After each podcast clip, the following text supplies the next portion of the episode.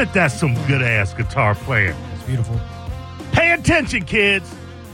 And you don't just wake up able to play like that.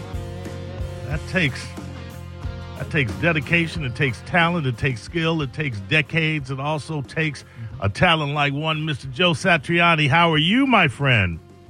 Oh, thank you for that wonderful introduction. I'm doing great. How about you? I am doing fine talking to you, sir, and I can only give you a wonderful introduction if you give me a wonderful song to do it over. And Sahara off of your 2022 album, The Elephants of Mars. I wanted to open with The Elephants of Mars because it's so eclectic and it's but but uh, the soundscape that you create with Sahara, I, I, just think it's a it's a it's a great track, man. I mean, that, the album as a whole is a fantastic album, but, but Sahara is that the reason you chose to open up with it because of the landscape imagery that it brings out?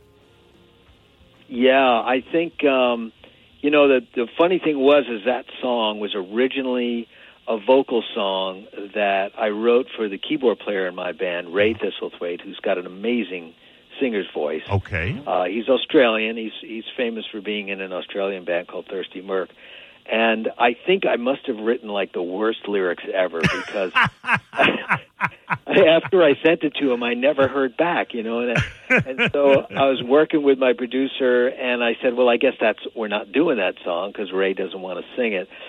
And he said to me, "Oh, you should maybe turn it into an instrumental." And I thought, "Well, that's going to be hard because I, I have got to forget about all these words and right. all the imagery that was in it." So we we got to work with it, and it just took. uh you know, it just took some extra, you know, digging really deep inside of, right. of this sort of vision that I had about the song, and it really, uh, it just, it, it was one of those songs that once we finished it, we all knew that whether it was going to be a hit or not, that it had to be at the beginning of the album, and it, it surprised us. You know, I um, I, I feel that. And would you say that not just with this track? Perhaps tracks you have worked with or perhaps tracks you have heard from other bands and been talking about. Sometimes you have an, a vision for a song and the song forces you, the, the song finds its own proper form. It does, yeah. It takes on a life of its own, right? And and it starts to reveal to you where it needs to go and and how it needs to be finished and how it should be presented. So, yeah, you you do have to respect the power of the of the song, you know. The, uh, the other thing, Joe, can I call you Joe, Mr. Satriani? Of of course, of course, please do. the other thing, Joe, is why are you messing with lyrics? I'm not sure if you're aware of this, and you may not be, but I'm going to tell you something right now. You are actually the best-selling instrumental rock guitarist of all time. Did you know that, or am I just letting you in on it? No, I, I guess I know that, and uh, I, you know, Sammy Hagar used to remind me of it all the time because I'd bring him lyrics and he'd look at him and he'd say, "I'm not singing that," you know.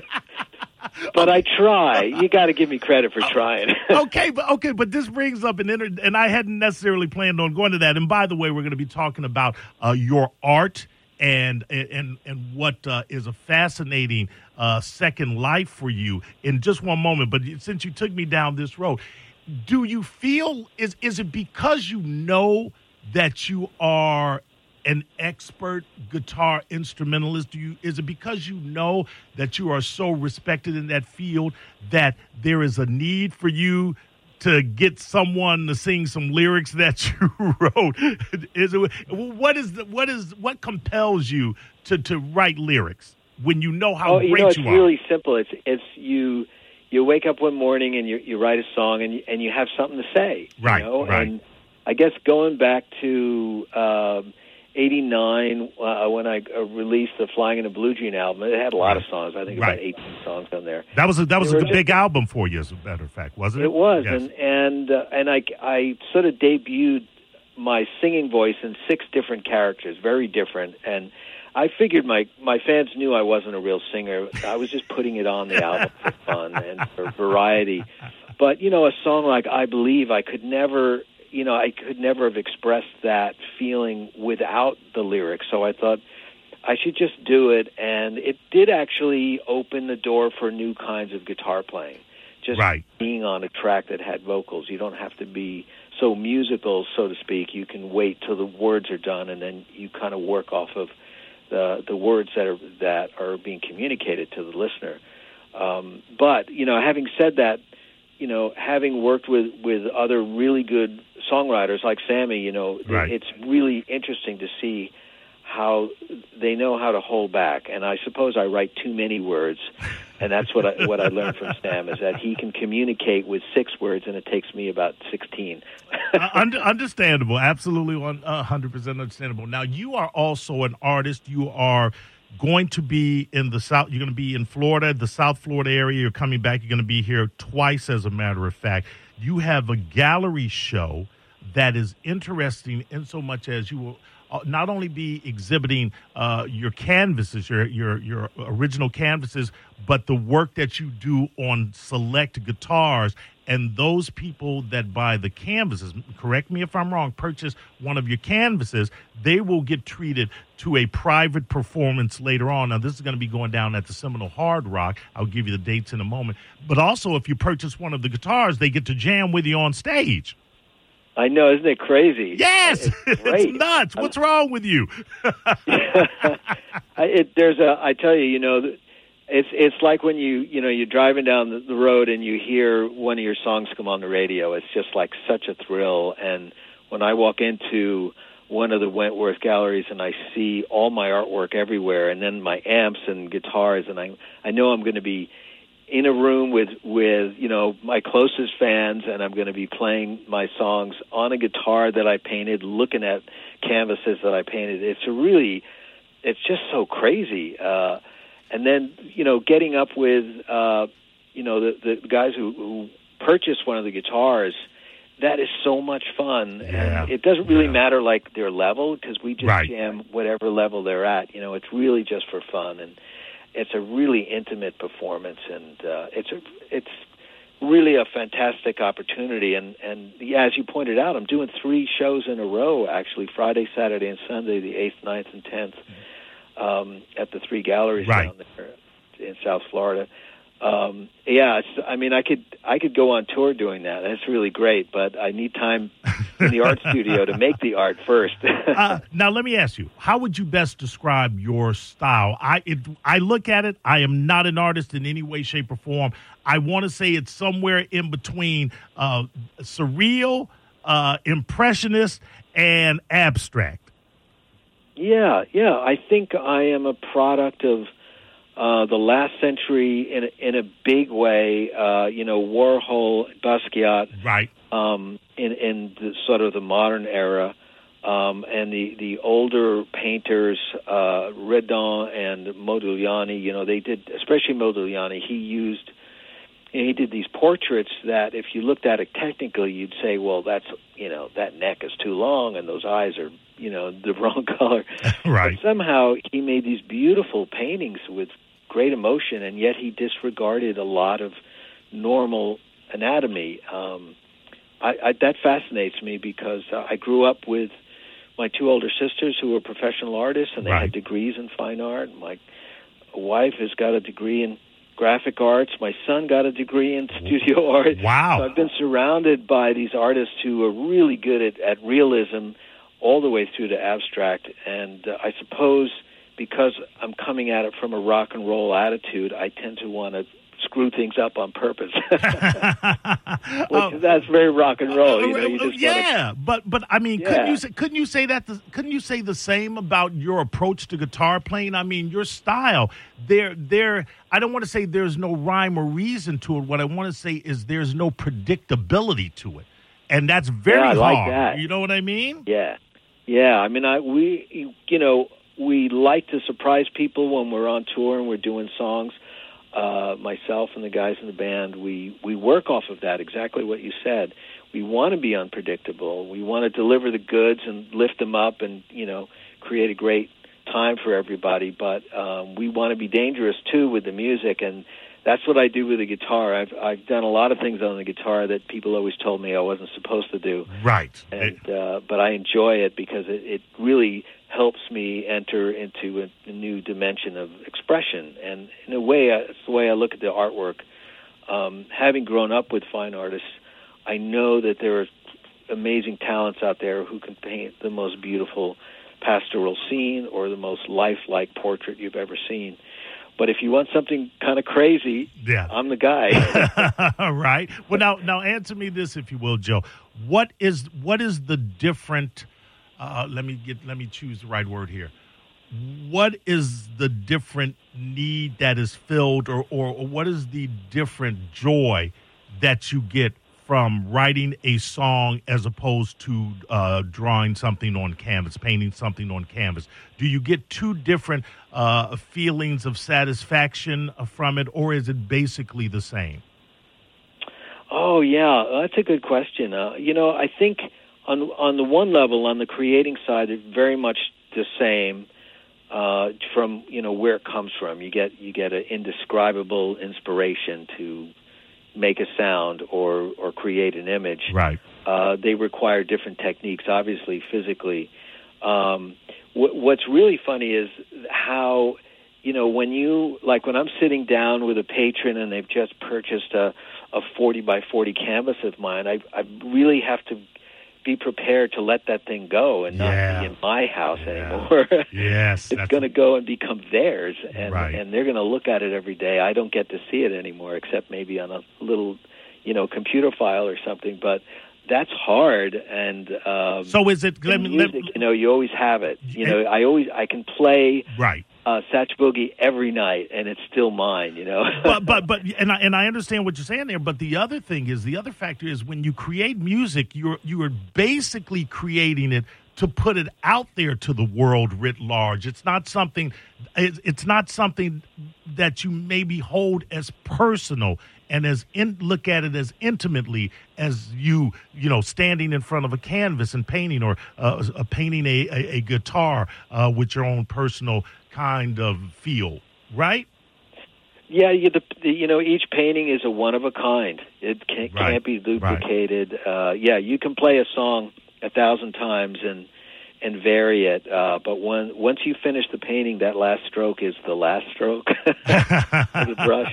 You know what I mean? And then it will become somebody else's, and, Yeah. and they'll pass it on. Hopefully. Yeah. Do you have a lot of friends that go, "Hey Joe, you know, you know, give me, a, you know, why don't you pay me something from a birthday?"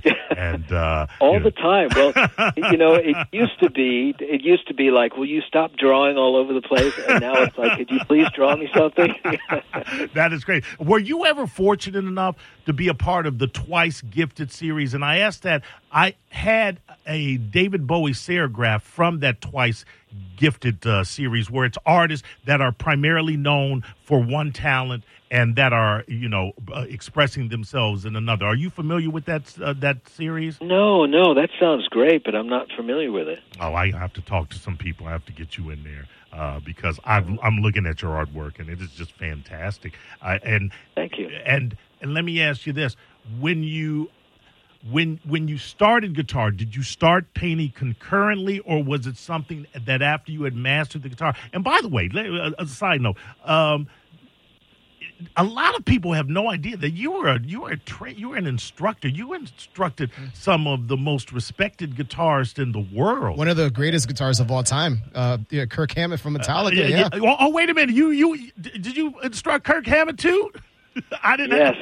Yeah. Oh, okay. There has to be a sense of pride, though, like seeing that you, you know, taught these, you know, the greatest guitar players, you know, in, of all time. now, do you ever see Kirk and go, you know, how about breaking me off uh, uh, some royalties? Yeah, yeah, yeah. What's up with that Napster? money? Yeah. yeah, right. I mean, they they owe you, right? You know, I tell you, Kirk was uh, one of the hardest working students I ever had. Um, I, I was blessed as a guitar teacher because I had guys like Alex Skolnick and Larry Lalonde and Kirk Steve. Steve Vai. Vai. They, they uh, just they worked so hard and they knew what they wanted and they just would not stop until they achieved it and that made teaching a lot of fun and we you know when when we were wrapping up lessons we became you know part of the same team you know and I was just talking to Turk, uh, Kirk yet uh, last week, and we were just, you know, it's funny. It was just like we picked up where we left off, just talking about guitars and aliens and right. Uh, but but You know. but Joe, when you're instructing the these cats, is there no fear or concern within you that you're giving them something that's uniquely you, and then when you go out to put your product out, it might be diluted by them pulling from from your signature style?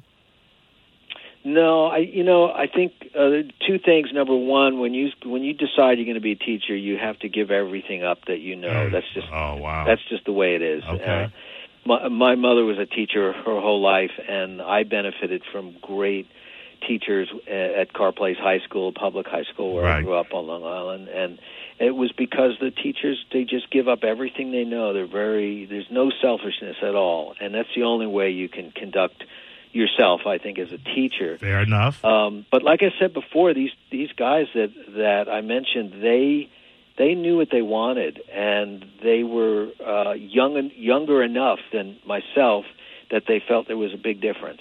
You know, and when Right. you're you know 15 years old and your teacher's 18, that's a big age difference at, at during that part right. of your correct. life. You know? Correct. Um, and I made a point to always tell them, don't copy my style because it's not you, you know, and and you what you're doing is going to be something brand new.